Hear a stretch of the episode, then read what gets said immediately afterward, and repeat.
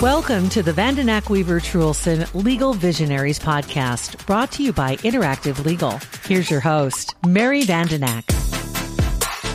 Welcome to today's episode of Vandenack Weaver Truhlsen Legal Visionaries, a weekly podcast discussing updated legal news as well as evolving methods of providing legal service. I'm Mary Vandenack, founder and CEO of Vandenack Weaver Truhlsen. I will be your host as we talk to experts from around the country about legal and tax issues, trusts and estates, business succession, business exit planning, legal technology, law firm leadership, and well being. First of all, I want to thank our sponsors Interactive Legal, Carson Private Client, and Foster Group. Here's a message from Interactive Legal.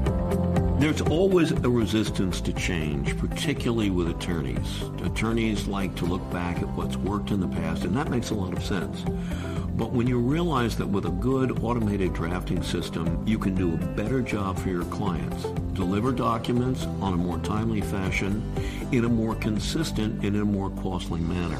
If you're not a subscriber to Interactive Legal, I urge you to go to interactivelegal.com and click on Request a Demo and you'll be contacted about having a demonstration of interactive legal for you, which can be done right over the internet.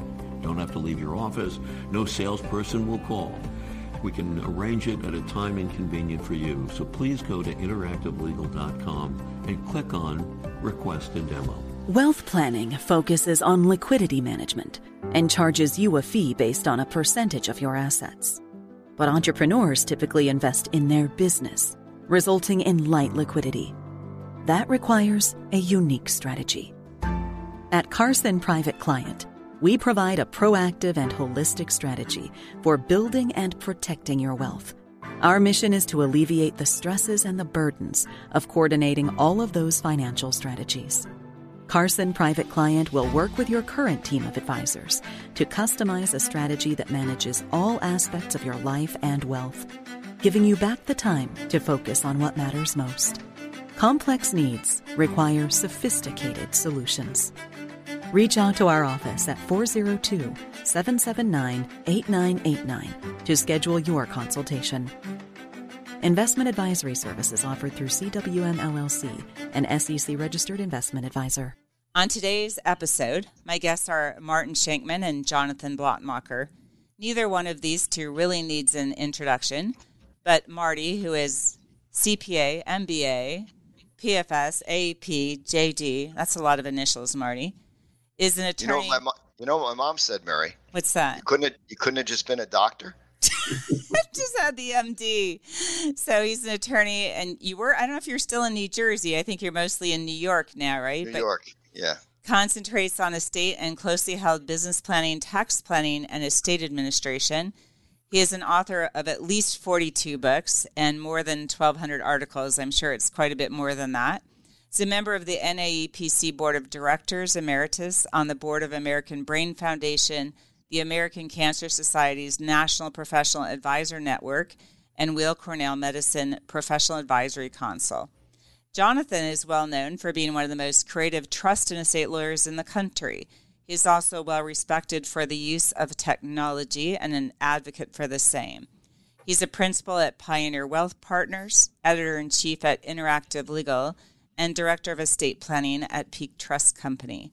Thanks to both of you for being here today. It's always fun. Would there's nothing else we'd rather be doing, Mary. And I speak for Jonathan on that one point. As he always does, even without asking. So when we were originally planning this, we were going to do this before the election, and we said, well, let's do this after the elections because we'll know more then. Do you think we actually know more now about what's going to happen next year?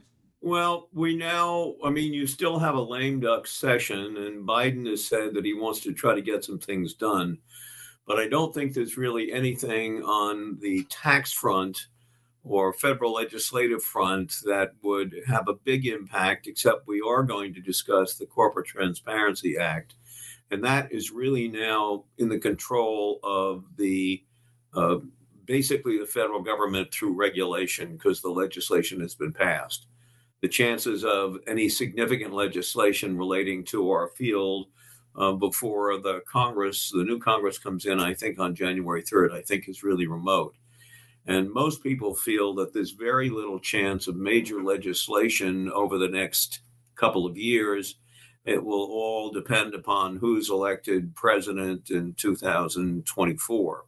So I think we can plan on some significant activity from the Treasury and maybe some other areas of the federal government, but it's probably not going to be by legislation. But then again, you never know. I, I think it's important to emphasize the last comment Jonathan said. You never know. I think it's highly unlikely that we're going to see anything passed. I know Biden has his green book, and you know it was certainly uh, strategically planned to try to get it through, but it seems pretty unlikely that's going to happen. Um, you know, it's possible that through some of the uh, uh, negotiations to get unrelated legislation through that somehow they cut a deal to tax the wealthy. but I don't I think the general consensus is we're not going to see any major legislative change, which is a dramatic uh, difference from what we had in 2020 and 2021, where every other week there was like a new piece of legislation being proposed.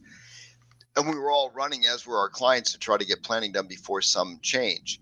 And, and that actually creates an interesting planning environment because it may be that we have a couple of years before the 2024 election to actually plan without the time pressure that we had in the past few years.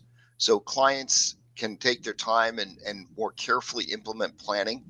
You know, if we're going to talk about slats, you know, in 2020 and 2021, I think everybody was doing slats uh, eh, for spouses at the same time because there was no, you couldn't, the clients didn't want to risk, and we, it made sense not to risk waiting to try to further differentiate the slats because we didn't know when legislation could become effective. Right now, given what Jonathan said, which I think most professionals agree with, it's unlikely to see any legislative change.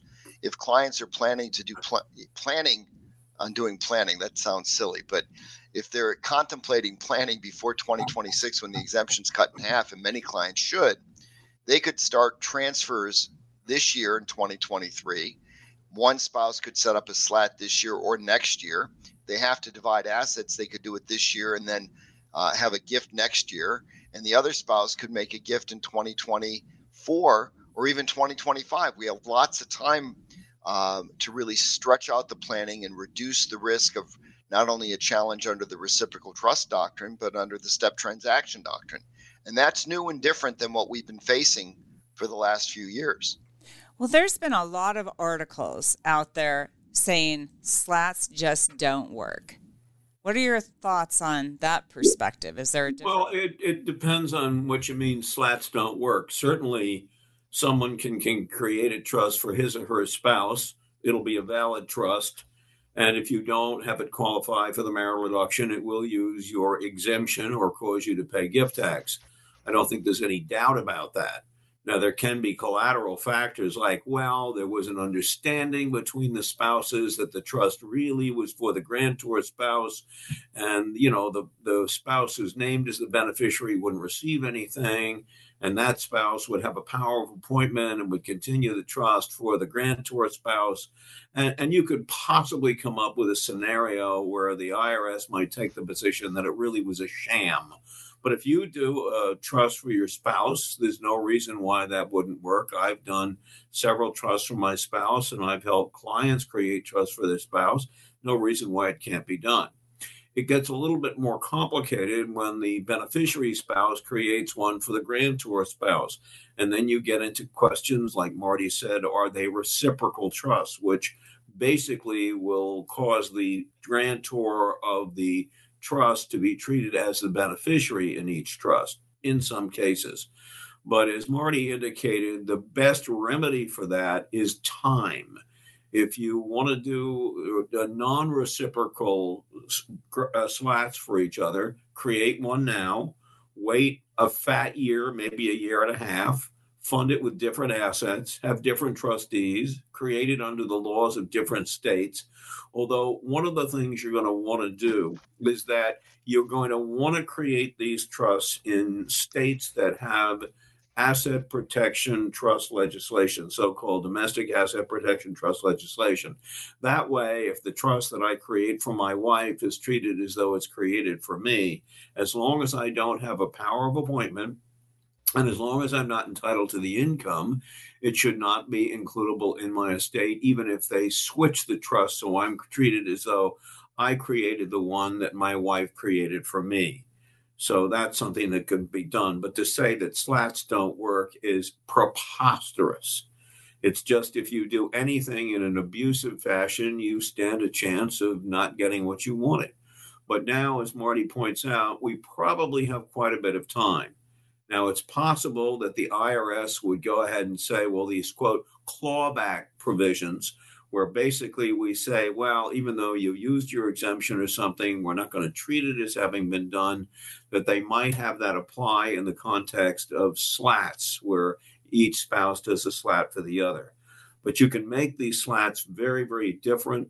You can create them with different assets, with different trustees. Each spouse would have different interests in the trust. And I think that it would be virtually impossible for the IRS to say that those are, in fact, not going to be respected. Marty, what do you think? Well, let me first give a reaction that, that won't help technically, but forgive me, everyone. I just, I got to say it. I'm old, I'm cranky, and I want to just speak my mind. I'd like to quote a very well known, well respected, famous American philosopher, my mom. My mom always said to me, if you can't say something nice, don't say it.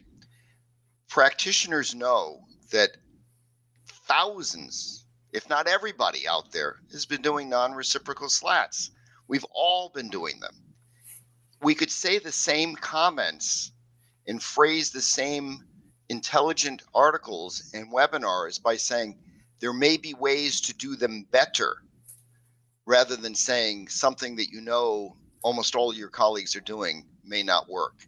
We could say things in a more positive light. I think it would be helpful for everybody there's no reason to make potentially problems for colleagues that are just trying to do the best they can.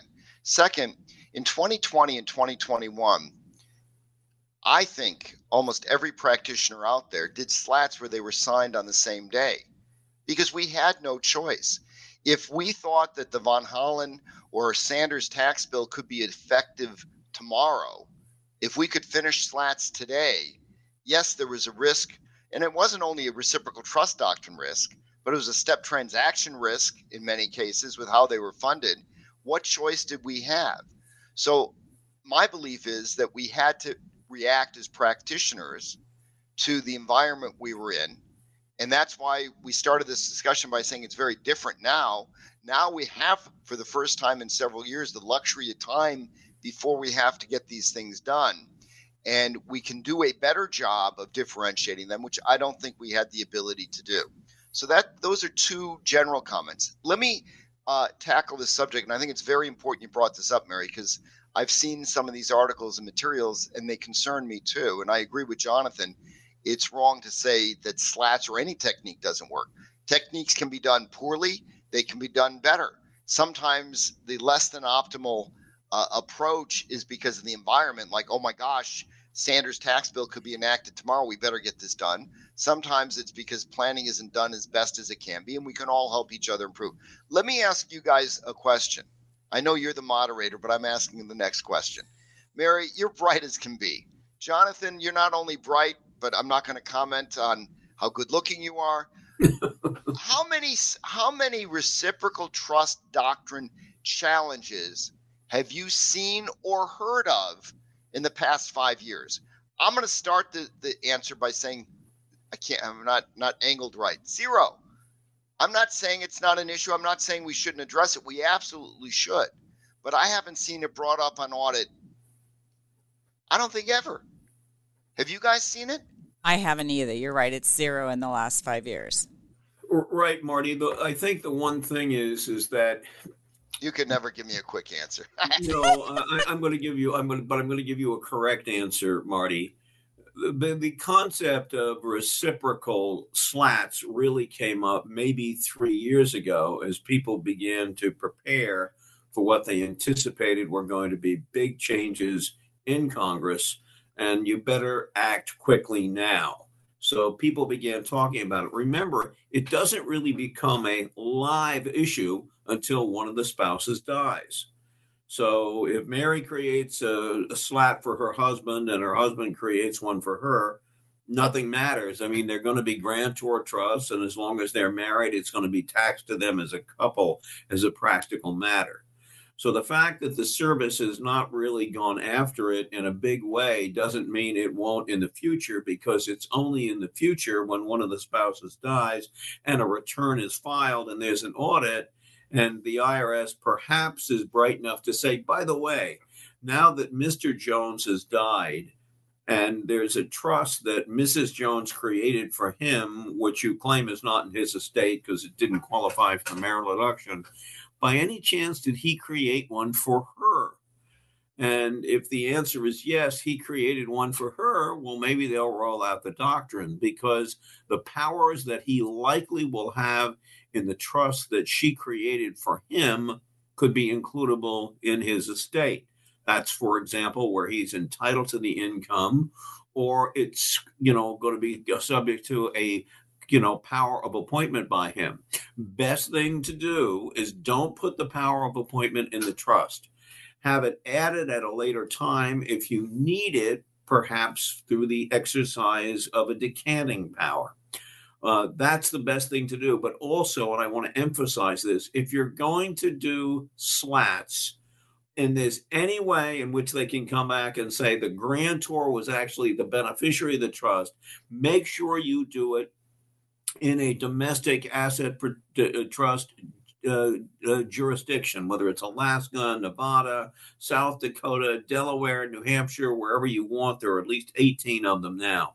That way, even if the IRS rolls out the reciprocal trust doctrine, so they said, well, we're going to take the position that the trust that Mr. Jones created for Mrs. Jones and the one that she created for him, he was really the grantor of the trust she created for him. So we're going to roll out the, you know, some sort of asset protection failure, and therefore it's going to be includable in the estate because throughout the United States, except for these 18 jurisdictions, if you create a trust for your own benefit, even if you are not a title to any any anything, it's includable in your estate as a self-settled trust.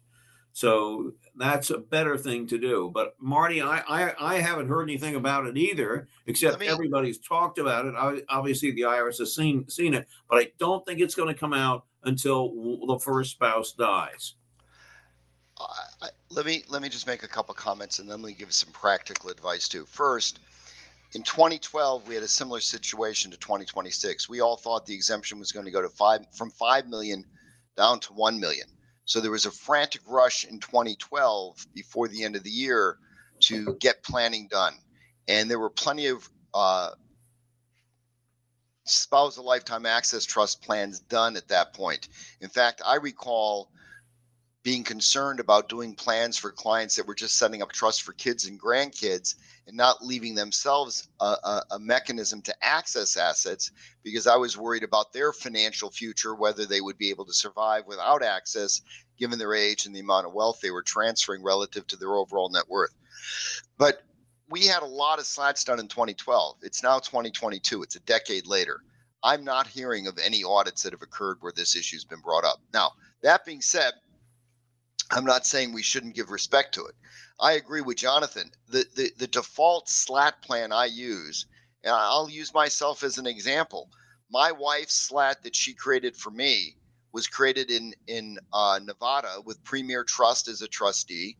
The slat that I created for her was created in Alaska with Peak Trust. Different institutional trustees, different jurisdictions with fairly significant differences in state law. And that was just the start. So I agree with Jonathan 100%. If you're giving away millions of dollars, people should afford to be able to put them in DAP jurisdictions. It's safer.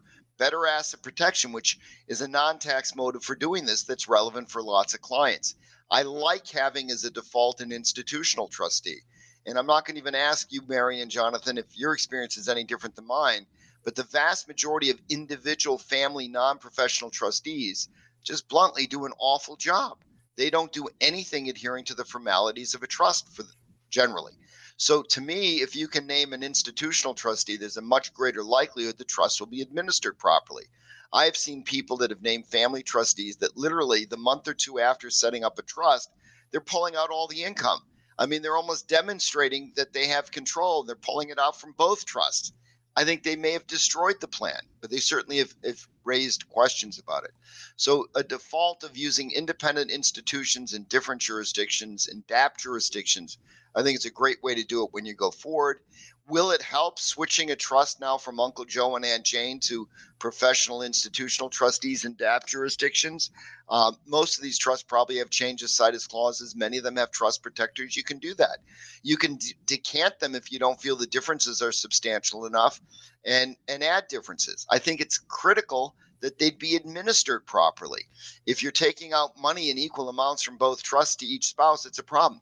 One of the things that worried me, which is why I started years ago putting these in DAP jurisdictions, Mary, lots of couples, when they set up these types of trusts, if wife, for example, and I'm going to just say wife and husband instead of spouse one, spouse two, it's easier to follow. If wife got a distribution from the SLAT husband set up, where does she put it? Joint checking account. And then the next weekend, Saturday afternoon, husband writes out a check to the electric company. Isn't he using the very money that was in a trust he's not a beneficiary of to pay for his living expenses, I think it's a potential problem. That's why I like exactly what Jonathan said, DAP jurisdiction to give you a fallback argument. But I think people can far more intelligently administer these things. My wife and I don't have a joint checking account, so we can never do that mistake. But that's kind of the administration that too many clients don't let us do. So I think that's significant. Let me flip the conversation a different way, if I may and I don't know if I'm supposed to keep talking, but you're smiling, so I'm going to keep going. Um, I never get a word you know, in edgewise when I'm chatting with you guys. Well, you put Jonathan and me here. I mean, well, you, you, did it, and you didn't muzzle I'm, me. I'm okay with it. my wife usually has the remote control and keeps me on mute. The the the issue, I think, could be the opposite for many clients. We're all talking about, oh my, are they differentiated enough? I'm concerned, especially in a blended family context, second, third, fourth marriage, you know, maybe even a fifth marriage, whatever. You know, one spouse has a five and five power. They're pulling out 5% of the principal year after year after year. And the end game was, let's say everything's divided between the kids from both marriages when both spouses die. But meanwhile, I'm pulling out 5% a year and I'm I'm gonna I'm gonna bequeath in my will all that money to my kids. Have I not just disrupted the plan? Or maybe to differentiate it, because Jonathan mentioned, uh, you know, different powers of appointment. I give my wife Patty a broad, limited lifetime power of appointment over the SLAT I created, but she didn't give me one. She may have gone out and hired another lawyer and exercised that power, leaving all the money to her. I shouldn't say this too loud to her kids and nothing to my kids, destroying the whole kind of thought that we what we might have thought. I'm worried that because a lot of the powers that are built in to differentiate SLATs are really so real that clients may not remember all that we told them, how we have to differentiate them. These differences have real substantive economic benefit. I could see people coming back in the future, forget the IRS, screaming at the attorney, oh my, look what my spouse did. And it unravels what we thought we were doing. Well, you know, these things can be real and have real economic substance. But I think that's also why some of the, the, the worries about reciprocal trust doctrine may not be as great as some people are saying, because we're going to see people fighting and complaining that the differences are being used and are real. Well, let me add one other thing. You make a good point, Marty, about the fact that if you're in a blended family, oh, you know, let's say you die first and your wife now has this power of appointment and you didn't exercise your power, so it's going to go evenly to her descendants and to your descendants. But remember, if she remarries and she can exercise this power in favor of her her next husband, keep in mind, Mary, and this is a truism, and you can quote me, you are most influenced by the person with whom you sleep. So even though Marty is no doubt one of the world's greatest lovers, he's given his wife tremendous pleasure during their entire marriage. He dies, she marries a schlump like me. But I'm going to tell her every night in bed, at breakfast, at lunch, at dinner, you've got to exercise that power in my favor. One of the things that I began doing is to provide when someone is given a power of appointment that they can only exercise it with the consent of what I'll call an adult maybe it's your own attorney or your own brother. So if Marty's wife wants to come in and exercise it, maybe in favor of her kids, maybe in favor of her new husband, she has to go to my brother or my cousin or someone that's probably going to say, Patty, you know, we love you madly, but we just don't think that that's the right thing to do. And in fact, Mary, let me point out that we could have done this entire hour on slats, and maybe sometimes we should do some because all of these subtle little differences really count, as Marty points out, in the real world. So, yeah, and I am going to move us on to some of the proposed regs, but that's a good point. And you know, I recently gave a couple presentations on ethical issues related to estate planning.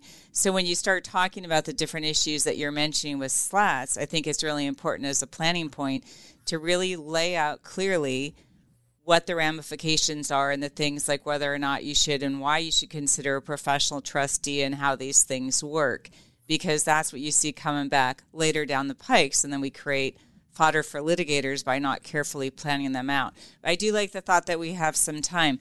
We are going to take a brief break from our episode for a word from one of our sponsors. At Foster Group, we know there are more important things than money. There's the joy of providing a lovely home for your family, the excitement of an early retirement, the relief knowing that an unexpected emergency won't ruin your finances. At Foster Group, we're invested in the things that make life, life, and how to get there. Foster Group, your financial life, truly cared for. Connect with us at fostergrp.com. Foster Group's written disclosure brochure, as set forth in Part 2A of Form ADV, discusses advisory services and fees, is available at www.fostergrp.com. Okay, let's continue our episode. One of you had mentioned that it's been somewhat active in terms of proposed regs. And I think, Jonathan, you had wanted to talk a little bit about the grantor trust proposed regulations. Well, it's not actually a proposal yet, but but here is what happened. Um, some nefarious lawyers figured out that grantor trusts were the best thing since night baseball for estate planning. Because by having your trust be a grantor trust, you've got three important opportunities. Number one, the grantor gets to pay the income tax, which allows the assets in that trust to grow entirely free of income tax. So you get the magic of tax free compounding the most powerful force in all of financial planning. Second, it allows you to engage in certain transactions without gain. For example, your client creates a grantor retained annuity trust. If the trustee wants to distribute an appreciated asset to the grantor, that would trigger gain, as it always does when you use an appreciated asset to pay for something.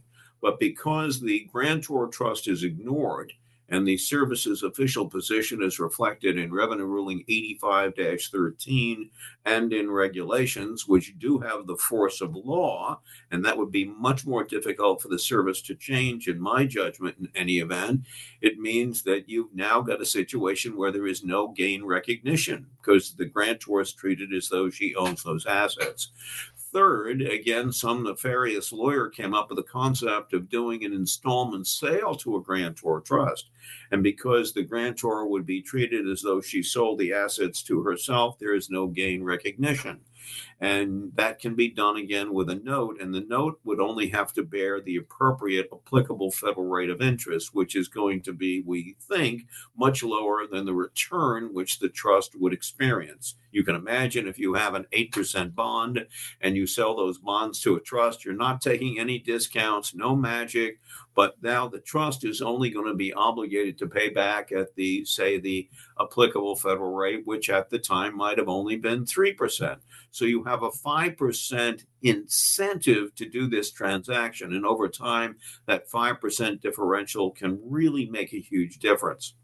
People in Washington became concerned about that, and there were a number of proposals, including by Bernie Sanders in his Bill 309, and also by others, but nothing, of course, happened with respect to those.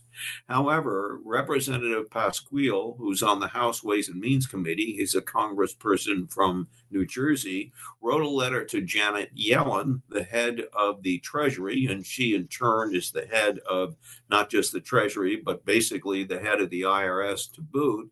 He wrote her a letter and said, Look, you've got to stop all this stuff that they're doing with grantor trust, particularly what some crazy lawyers came up with which is that if you have assets in a grantor trust and the grantor dies, even if those assets are not includable in the grantor's gross estate, you nonetheless get an income tax free step up in basis.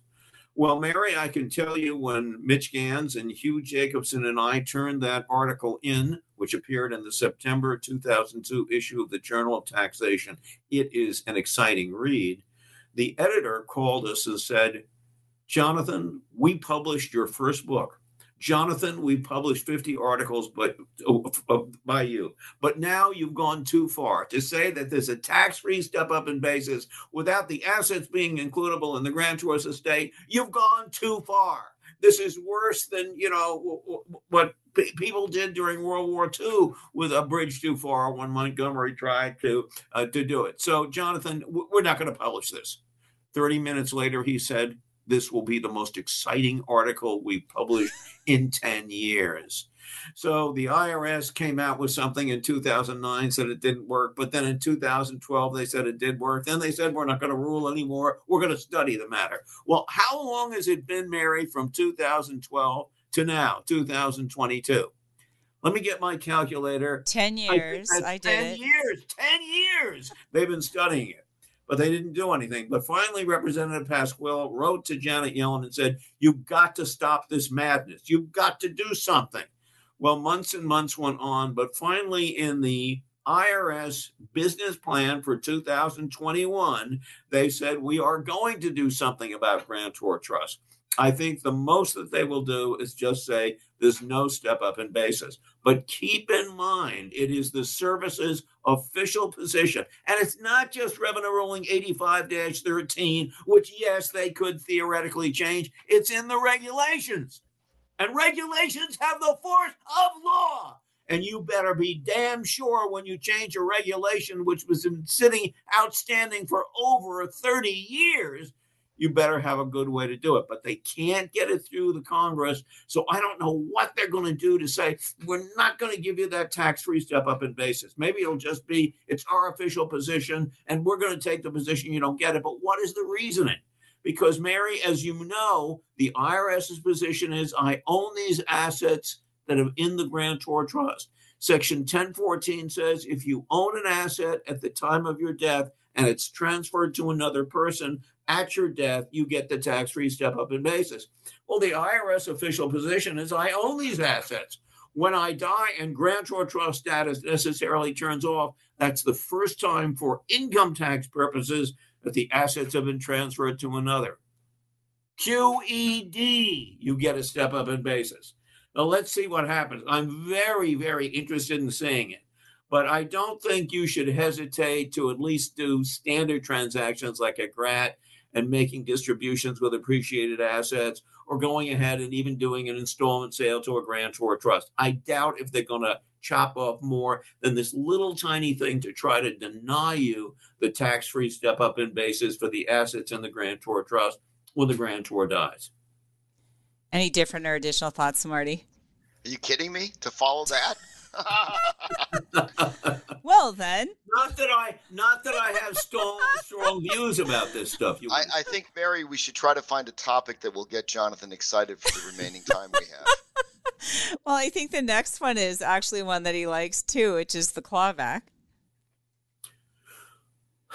Well, yeah, I mean the IRS feels that people were trying to use their exemptions but not really give the assets away. And so they it, one was uh, something that was promoted by uh, Austin Bramwell, one of my colleagues at Milbank, about making a gift by a promise. a promise is not made a gift. So if I promise to give Mary a million dollars, which I do right now, well, guess what? That's not a gift because it's not enforceable because Mary didn't provide any consideration. However, in Pennsylvania, you can make a promise, and if it's in writing in accordance with its statute, that promise is enforceable and you will be deemed to have made a gift as of that time. Other ways to do it is Mary says, Jonathan, uh, I am going to give you this uh, this pie I've made, and I say, okay, Mary, if you promise to give me that pie, I'm going to promise to give you whatever my exemption amount is. And theoretically, that's enforceable now under local law. And the difference between the value of the pie, let's say that's worth 20 bucks, and the amount of my exemption, which might be about $12 million, that is a gift. The IRS has now come out and tried to come in with some proposed regulations. They're not final yet to say if you do something like that, where you're basically going to keep it for the rest of your life, then we're not going to treat it as though you've actually made a transfer.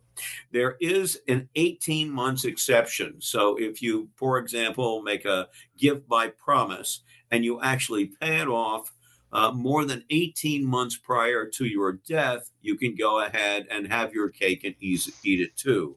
You'll be able to keep that asset until 18 months prior to your death, or 19 or 20 months, whatever you could do, uh, and yet be deemed to have made a gift. Um, this, I think, will inhibit some people from doing it. There are ways around this.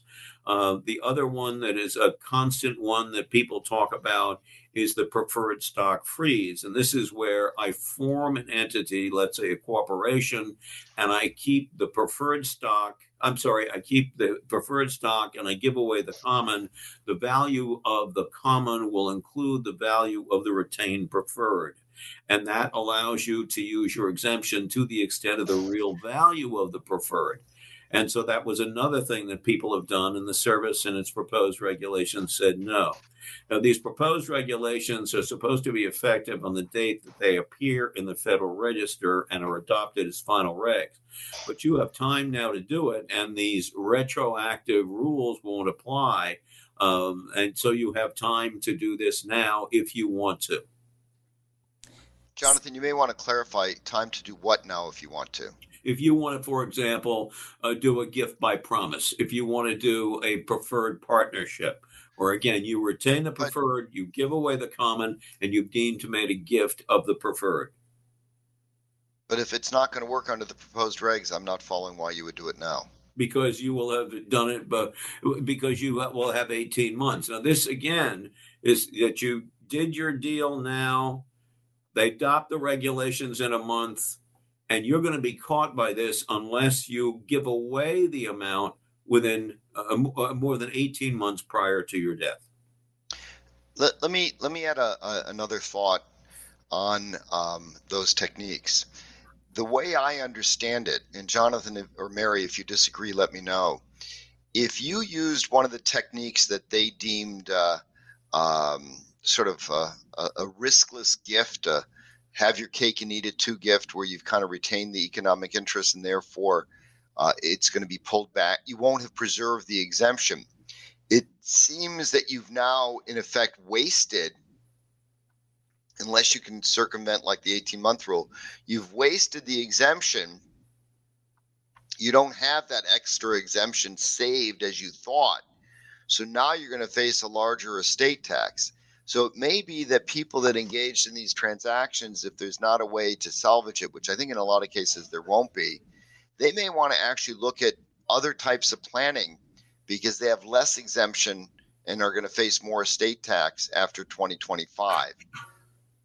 Perhaps, for example, a simple plan like buying life insurance because now they're facing a different situation may be necessary to sort of fill the gap left by a plan that may now not work.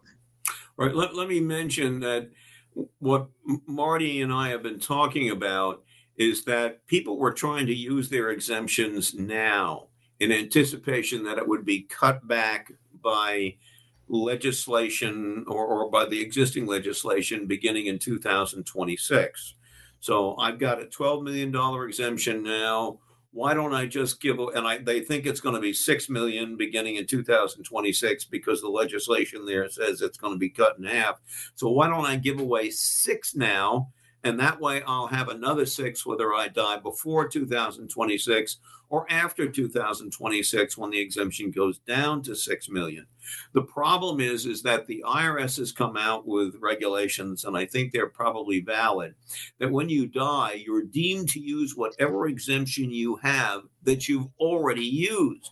So if I use 6 million now and I die when the exemption is 6 million, well I got a 6 million dollar exemption I'm going to apply the $6 million I've already used against that. So my effective exemption is, zero when I die. That is what people are basically trying to avoid. Of course, there's the benefit of making a gift early and getting the growth and the income out of your estate, but that's not what they're looking at. They're looking at trying to use the exemption now when it's so much larger. But uh, again, it appears under these proposed regulations, you're not going to be able to do that unless you go ahead and you basically do your business within get rid of what you retained more than 18 months prior to your death. So the proposed regs are really trying to. So the call I got a lot uh, with the higher exemption was, can I just have a promissory note to a trust without really giving anything to it? And that's really what they're kind of going after, right? So it's like I'm going to use my exemption with a promissory note and um, maybe I'll just never actually pay that if the unless I have to. If it looks like the exemption is going to drop, then maybe I'll fund that or pay it off. And so we're saying that if I do that with an unsecured note, there's no enforceability. That's the problem. Well, that that's right, Mary, and that takes us back to a, a, a SLAT for your spouse. Certainly, I can create a trust from my wife with my twelve million dollar exemption and it's not going to qualify for the marital deduction, so it will use exemption. So I've now used it. And maybe through my spouse's generosity, I can continue to benefit from the property in the trust. But of course, if she dies before me, I'm going to lose it unless she is given a power of appointment and she continues the trust for me. And that gets into the substance of form. And if she does one for the husband and the husband does one for the wife, um, then you're going to go ahead and have this situation, or are you going to have the problems that we talked about with respect to SLATs? But right now, if you say, I really can't afford to give the $12 million to my spouse or anybody right now, uh, so I want to do something a little tricky. I would suggest you not try, in light of these proposed regulations, to think that you're going to be able to basically meet the criteria of doing it more than 18 months prior to your death. You're better off if you're married considering, you know, non-reciprocal SLATs. And as Marty points out, you've got lots of time now to do it, to differentiate them, go to different states, different trustees. Um, but but but again, super rich people like Mary don't have to worry about it because she can just afford to give away 12 million. But the rest of us, you know, 12 million is an awful lot. A couple, it's 24 million. Who can afford, other than Marty to some degree, but Mary definitely can afford to give up 24 million dollars right now.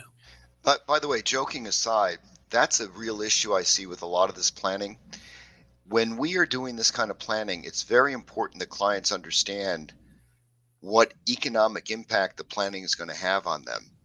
I've had people come to me who I've refused to do the work for, where they feel that you know they got a twenty million dollar net worth and they're going to give away twelve million dollars, and they're fifty years old. There's no way that they have the wherewithal to support their lifestyle expenses for the rest of their lives practitioners need to make sure that you provide enough access that if possible you get them to go to a wealth advisor and get forecasts done unless you have the wherewithal to do the forecasts. Um, and a lot of the forecasts i've seen lawyers prepare because most lawyers i don't prepare them. I don't think most lawyers do. Some of the ones i've seen have been very simplistic. You really want a full monte carlo simulation based on a real budget, maybe different budget variants to show that the clients have the wherewithal if they're really letting go of the money. I've still to this day seen stuff like I have in 2012 where people were rushing to get planning done to save exemption and set up trust for kids or grandkids, didn't have any access to it. There's no reason to do that. Just do your SLATs more carefully. Have loan provisions. Consider hybrid DAPs, DAPs, SPATs. There's lots of options out there lots of variations within the trust documents.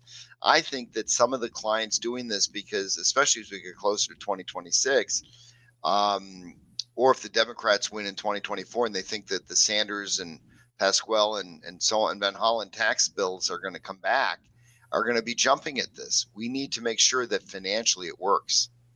Which is the nice thing that both of you said. We do have some time, at least, it looks Yes. like right now, unless something dramatic happens. Well, I want to talk a little bit about we had this CCA 2021 52018 pop out at us at the very end of the year last year when a lot of us were busy doing all kinds of gifts. So, does one of you want to speak to how that affects us for planning?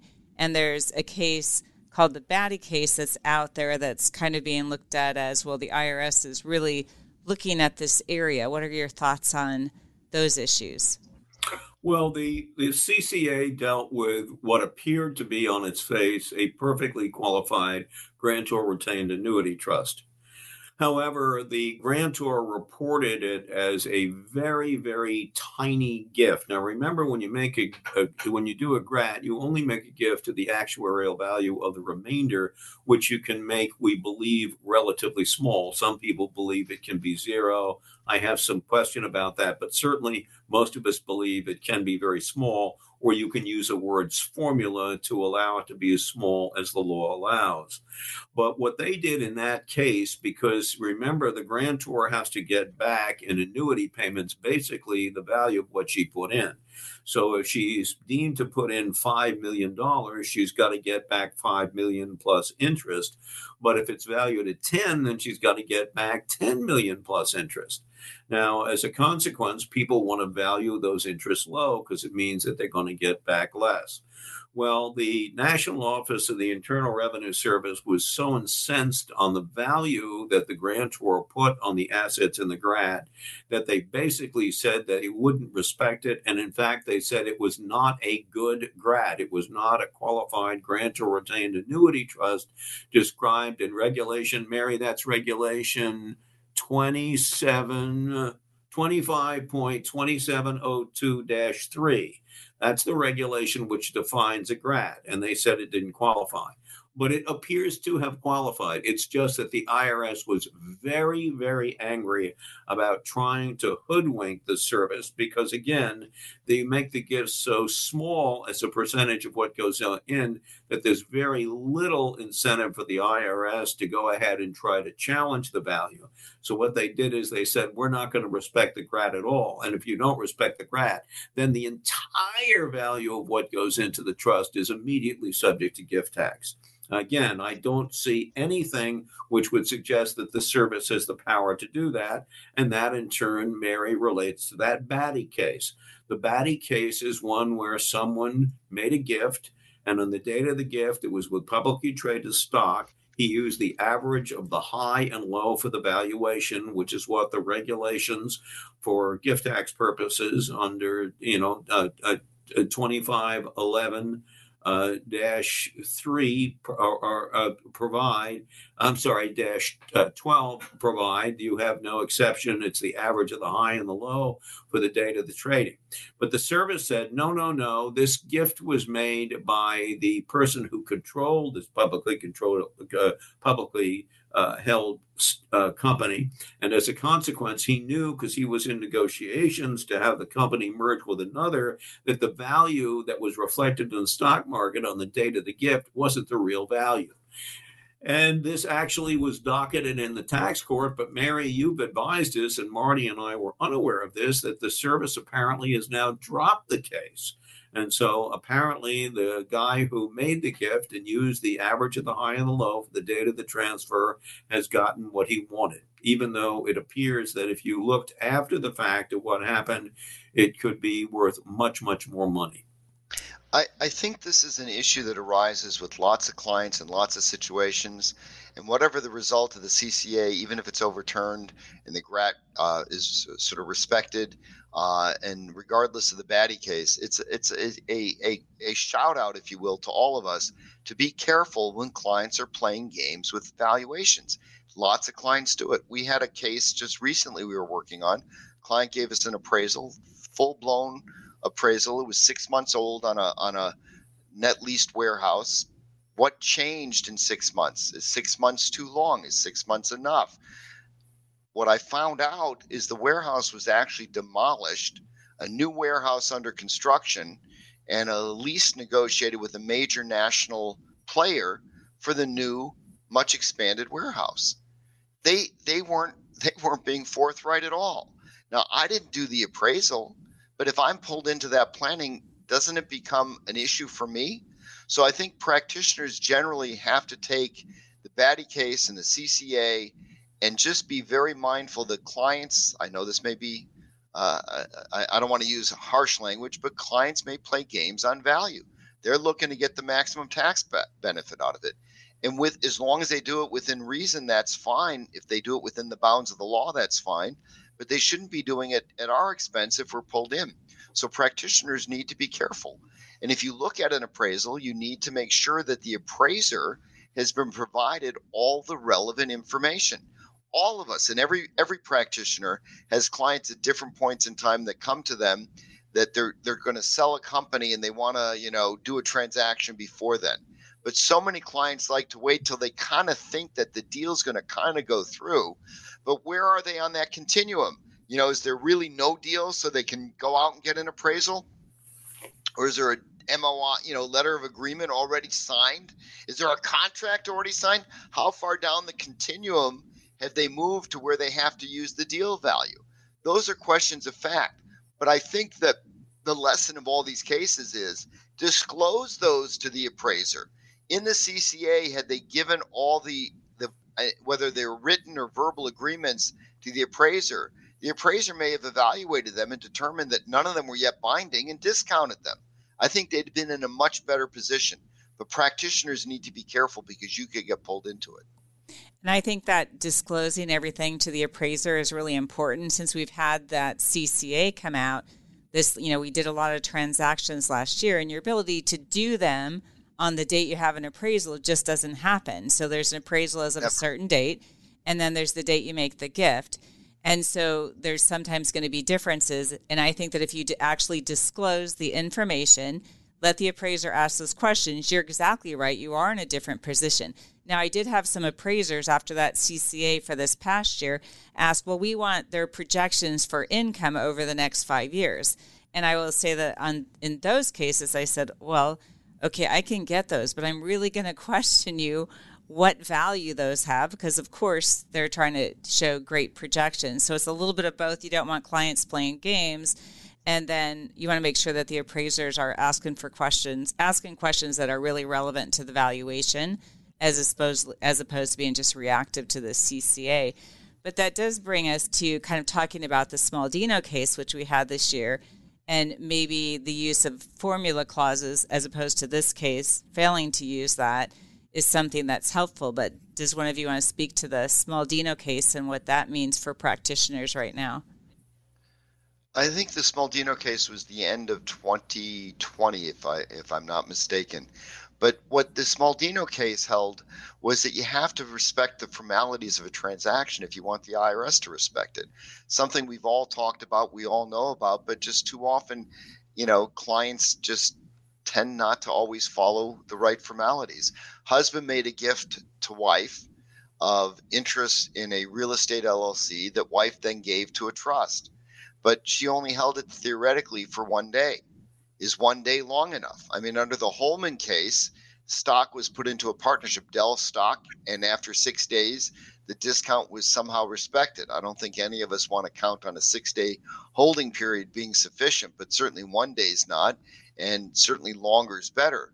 But there should be economic substance to avoid a step transaction to each step of the transaction.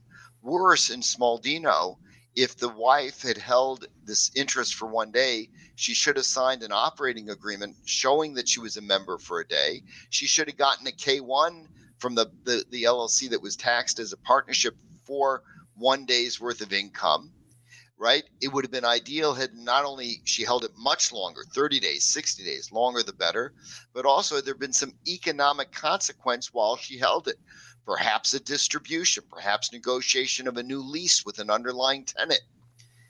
The formalities need to be adhered to. The tax return didn't report her one day of ownership. I don't even believe that it was reported on a gift tax return.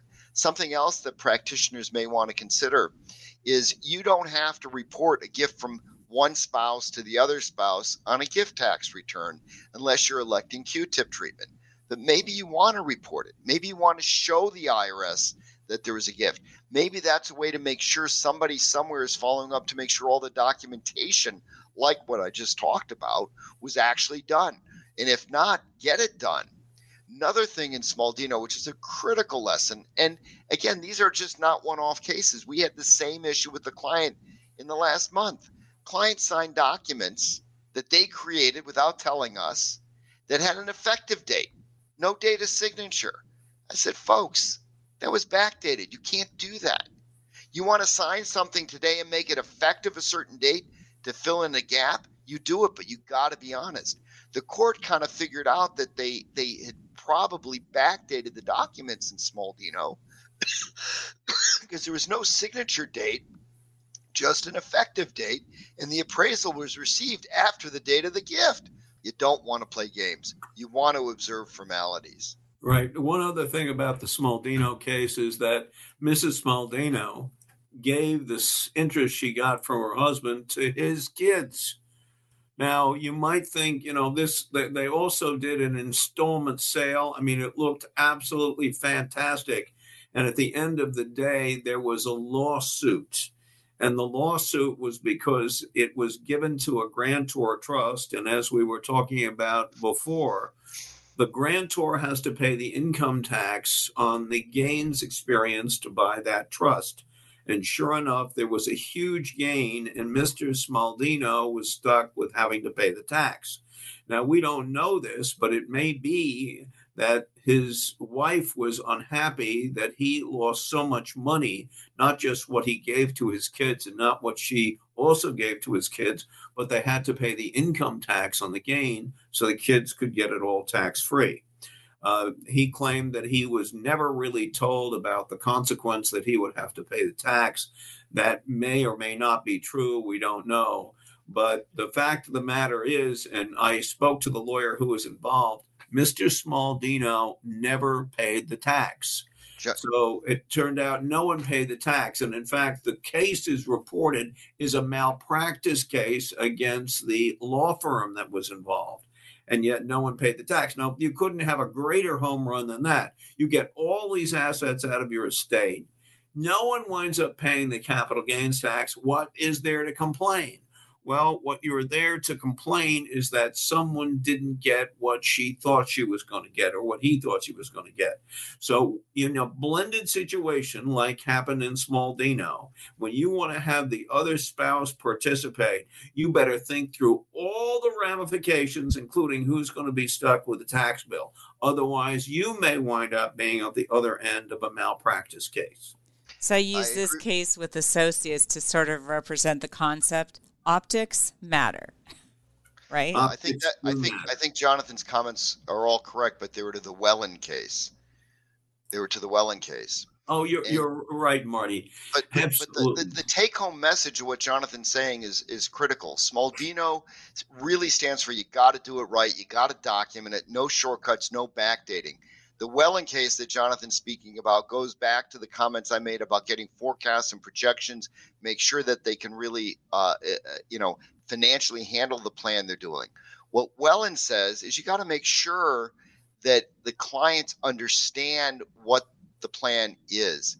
And in other words, you know, it's hard for me to believe that that practitioners in so many of these malpractice cases, no one ever told these very wealthy clients about anything, and their accountants or wealth advisors, no one ever told them. But what it comes down to is clients may remember what they want to remember, especially if they're upset. So you really kind of have to document it. I think one sort of broad take home message of all these discussions that we're having on this whole presentation, Mary, is practitioners can do wonderful work trying to help clients. There's risk in every transaction. We have to protect ourselves and document in writing, or we should. I don't want to set it as a standard of practice. Some of these issues and some of these risks and some of these consequences. If clients want to proceed because they want planning done, document it. Let them know. Protect yourself explain them and uh, actually i think it's the communication it's actually an ethical obligation right so two of the big complaints you see in cases are about that grantors one don't really understand when you do a grantor trust that they're actually still paying the taxes on it. And we of course love it because it's a great burn right? So that's it's a fabulous estate tax strategy. But one of the things they end up not having access to the income and complaining and we won't go into the ways to address that. There's a lot of solutions.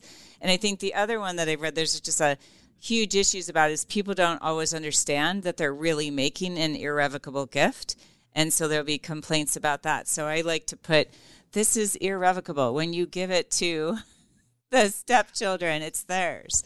So there's one, one, let me just interject one quick thing. When people with this kind of wealth level are doing these kind of transfers, I think it's absolutely wrong that courts will apply the the uh, standard of an average consumer.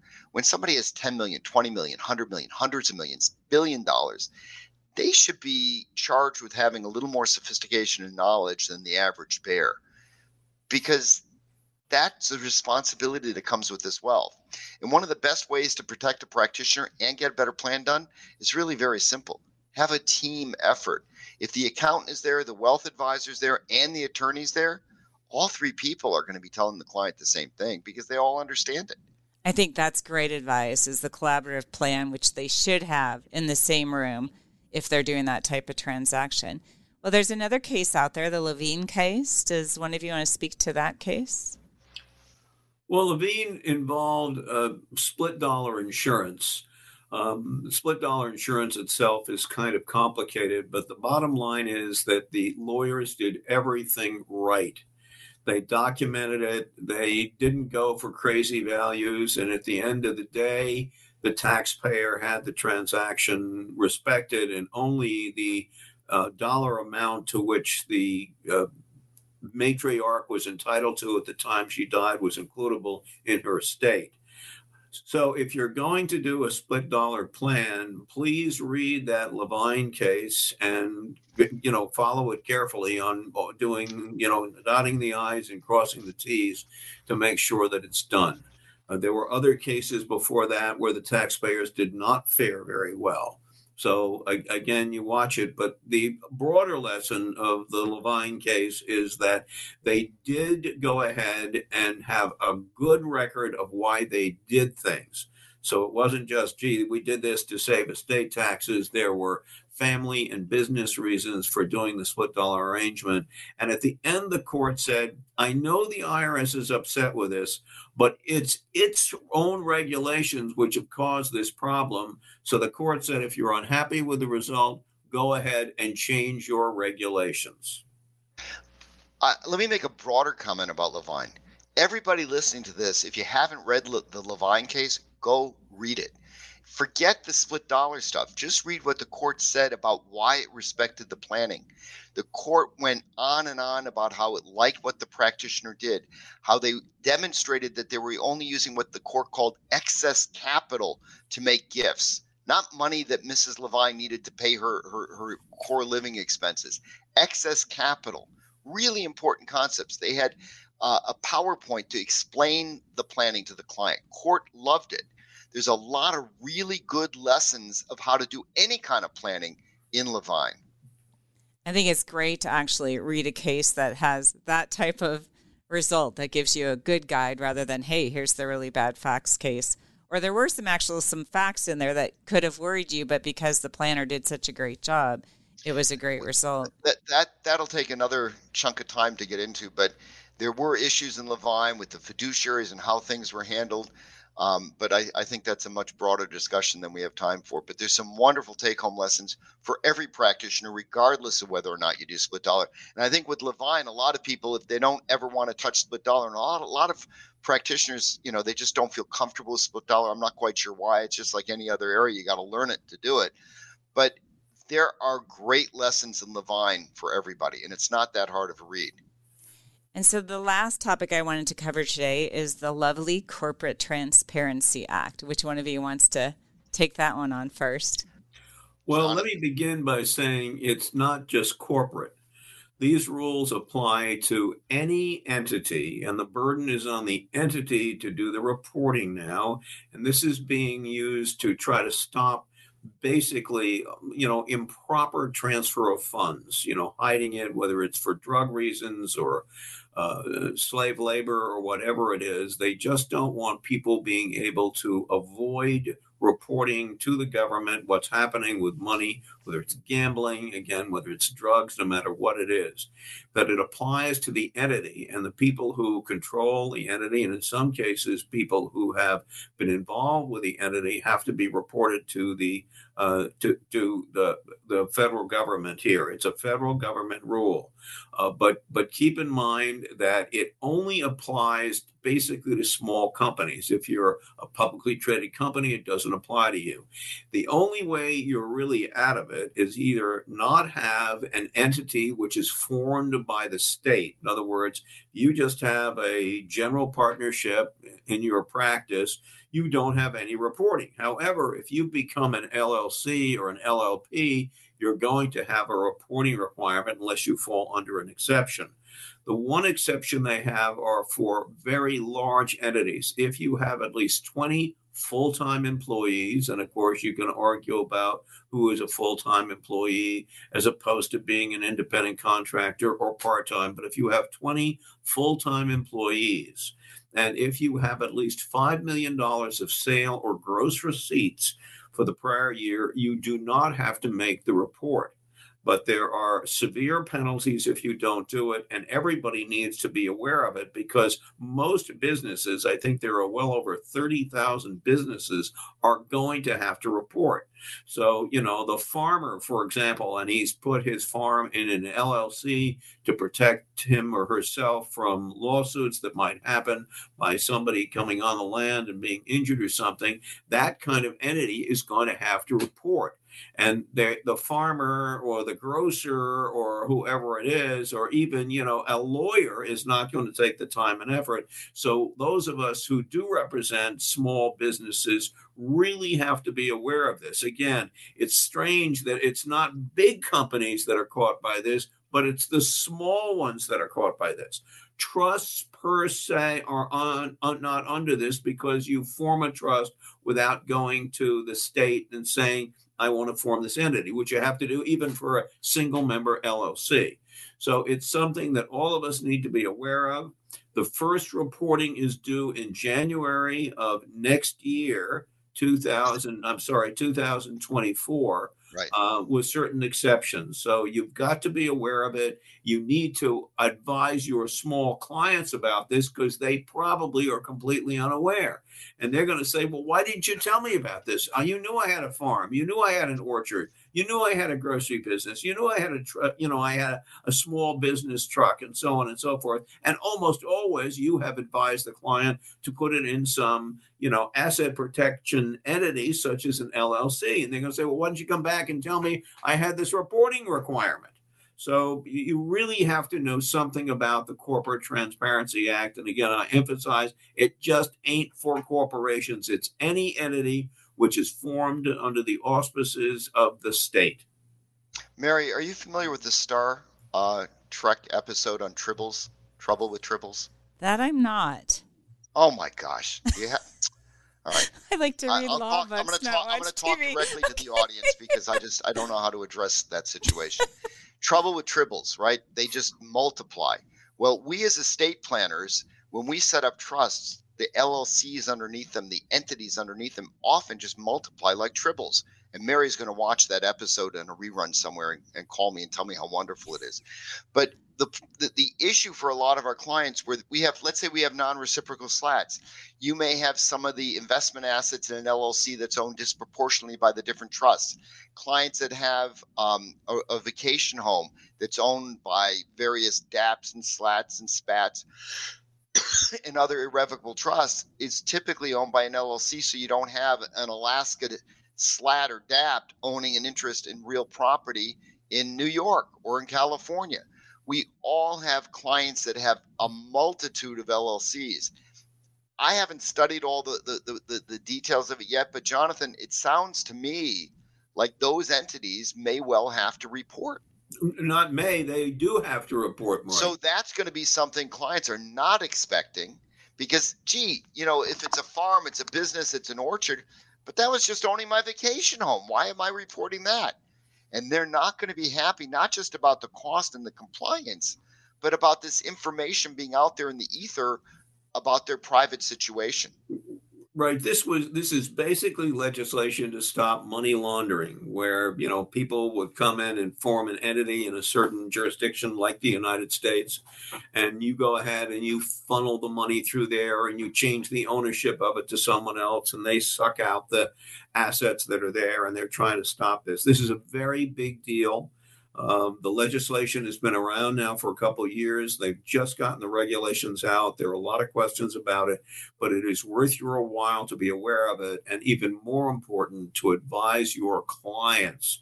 Especially and, and just a general, you know, a flyer. I don't think will do it. You have a client that you're almost positive it's going to be covered by the Corporate Transparency Act, write that client a separate letter saying, you know, you can do it yourself, you can hire an accountant, there will be others who will do it, or you can come to us. But I promise you, if you get in this early, your practice is going to burgeon on account of this. Yeah, I, am going to just say I, I don't know that you have to write an individual letter to every client you've ever set up an LLC for. I think general communications will make it clear. But for a lot of uh, uh trust and estates attorneys, for example, you have like tribbles. There's just tons of them out there, tons of them you got to let clients know be well well in advance of the end of 2023 because like jonathan said 2024 you got to have a filing done. Like a family limited partnership not a general partnership but a family limited partnership presumably you formed under the auspices of the state under the limited partnership act or as an llc guess what?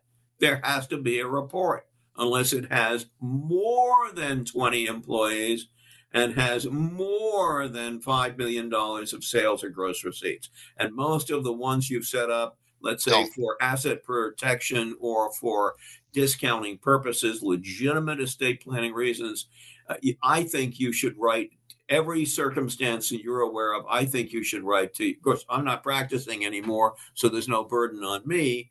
But Mary, I'll bet you probably have what 500, maybe a thousand of those that you've been involved with. Probably more than that. Probably more. yeah. Get the, get the word processor yeah. going, Mary. So yeah, and what I think we ought to do is, as we get closer to this deadline, we should follow up just on the rules on this because I think that's when you talk about that. I have to say, I'm just picturing a flow chart I created for a client last week with a number of LLCs just for that client, and yep. so Can that's you imagine a, the reporting that's a really big area. And the fact of the reporting, you have to consider how that impacts, especially if we're planning for privacy or asset protection planning purposes in that. So we'll follow up on that. Do either of you have any last thoughts today? I think the quote from Hill Street Blues, I won't quite get it quite right. Be careful out there. Jonathan? Lots, Marty said it all, as he usually does, Mary. Well, thanks so much for joining me today, Marty and Jonathan. I really appreciate it. That's all for today's episode. I want to thank again our sponsors, Interactive Legal, Carson Private Client, and Foster Group. Stay tuned for our weekly episodes.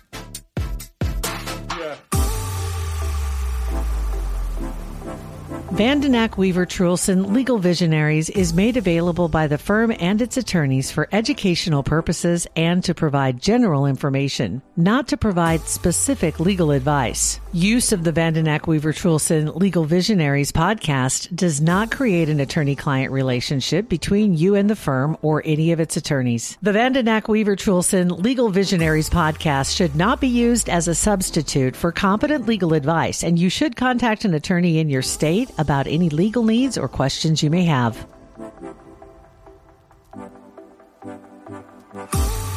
A Hurrdat Media Production.